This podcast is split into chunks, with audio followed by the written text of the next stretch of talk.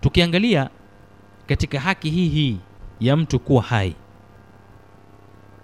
chochote kile ambacho kinapelekea kuiua nafsi ya mtu yule katika mafundisho ya Kiislamu ni haramu.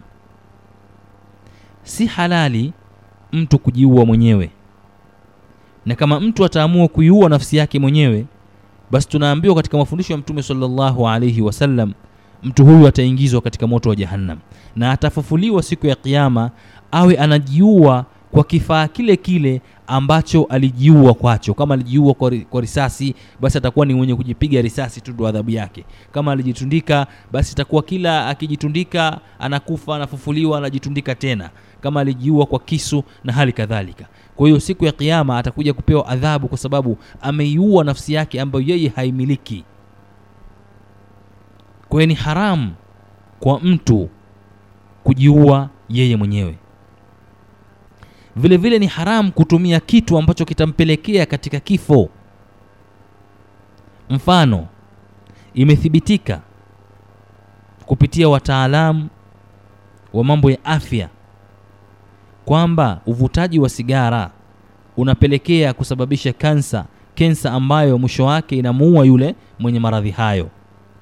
Na sababu kubwa ya kensa kama ni ya koo au ya mapafu inasababishwa na uvutaji wa sigara.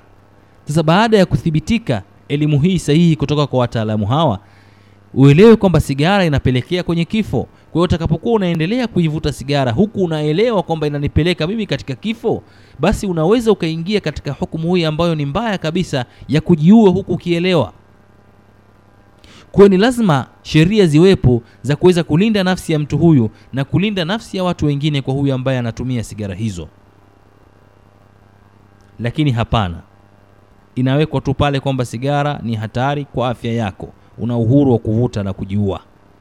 Katika Uislamu hakuna uhuru wa kujiua.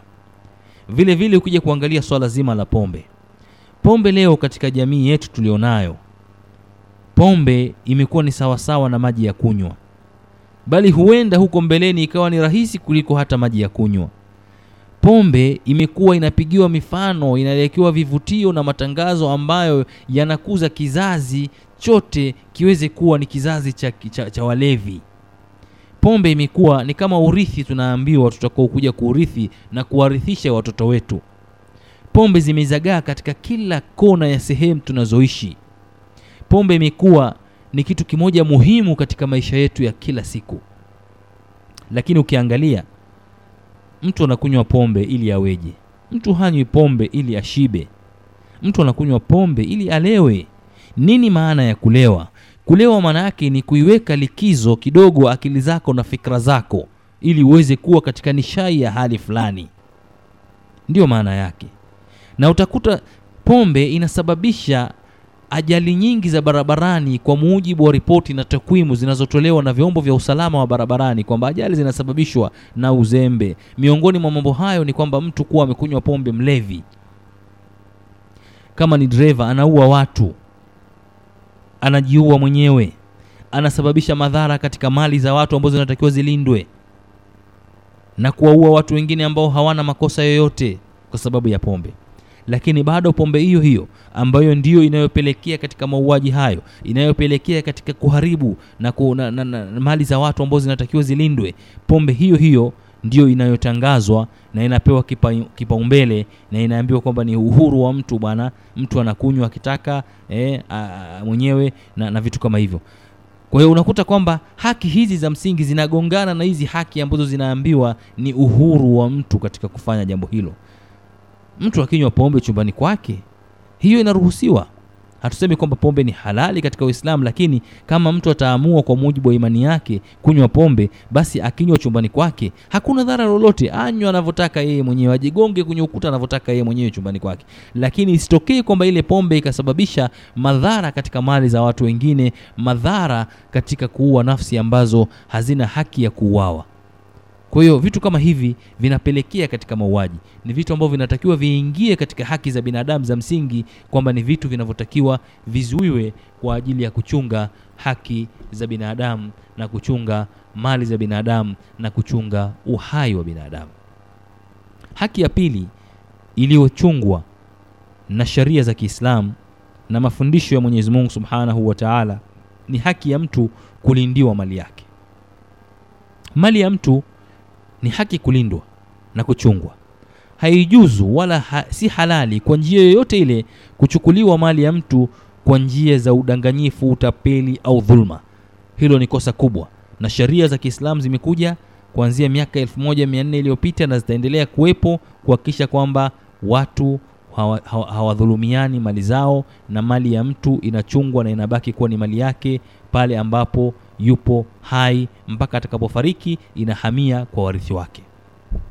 Mwenyezi Mungu Subhanahu wa Ta'ala anasema katika sura ya 4 aya 29, ya ayyuhalladhina amanu la ta'kulu amwalakum bainakum bilbatil illa an takuna tijaratan an taradhi minkum, enyi waumini msile mali zenu baina yenu kwa njia ya batili, isipokuwa itakapokuwa ni biashara mtakayokuwa mmeridhiana.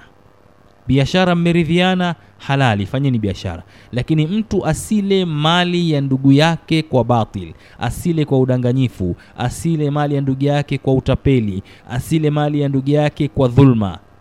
Hili ni katazo la Mwenyezi Mungu Subhanahu wa Ta'ala linalohakikisha kwamba kila mtu mali yake ichungwe, isiliwe kwa dhulma, kwa udanganyifu au kwa njia yoyote ile.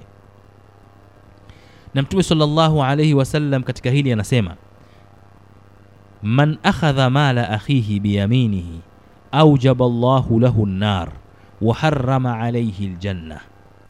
Faqala rajulun wa in kana shay'an yasiran ya rasul Allah faqal wa in kana ud min arak. Mtume sallallahu alayhi wasallam anasema yeyote yule atakayedhulumu, atakayeichukua mali ya ndugu yake kwa mkono wake wa kuume kwa kudhulumu, basi Mwenyezi Mungu anamwajibisha mtu huyu kuingia katika moto wa Jahannam, yaani ni wajibu kwa mtu huyu kuingizwa katika moto wa Jahannam. Waharama alaihi ljanna, na Mwenyezi Mungu atamharamishia kwake pepo, itakuwa ni haramu kuiona. Mmoja katika masahaba Mtume sallallahu alaihi wasallam maneno haya akamshtua kidogo, akasema, ewe mjumbe wa Mwenyezi Mungu, hata kama hicho kitu ambacho nimemdhulumu ndugu yangu ni kidogo? Mtume salllahu alaihi wasallam akasema, hata kama kitu hicho ni kidogo kama mswaki wa mti, bado adhabu hiyo ya kuwajibishwa kuingia motoni na kuharamishwa kuingia peponi itakukumba. Umemdhulumu ndugu yako mswaki wa mti, kitu kidogo au mali ndogo kama mswaki wa mti, ni mswaki wa ndugu yako, mswaki wa mtu mwingine, wewe ukaudhulumu, basi hadithi hii na makemeo haya yanakuhusu na wewe vile vile. Sasa tuangalie ndugu zangu Waislamu na wote mnaonisikiliza, mimi na wewe tumedhulumu mali ngapi? Tumekula mali za watu ngapi? Tumewatapeli watu wangapi? Tumewaibia kwa ujanja ujanja watu wangapi? Tutakuja kusema nini mbele ya Mwenyezi Mungu Subhanahu wa Ta'ala? Ikiwa kumdhulumu ndugu yako kwa makusudi kabisa, mswaki wa mti ukamwibia na ukauchukua wewe, utakuja kuharamishiwa kuingia peponi na utakuwa ni wajibu kuingia motoni.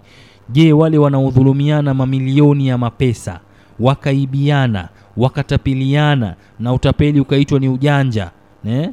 Ni mtoto wa mjini huyu mwerevu, utakuja kusema nini mbele ya Mwenyezi Mungu Subhanahu wa Ta'ala?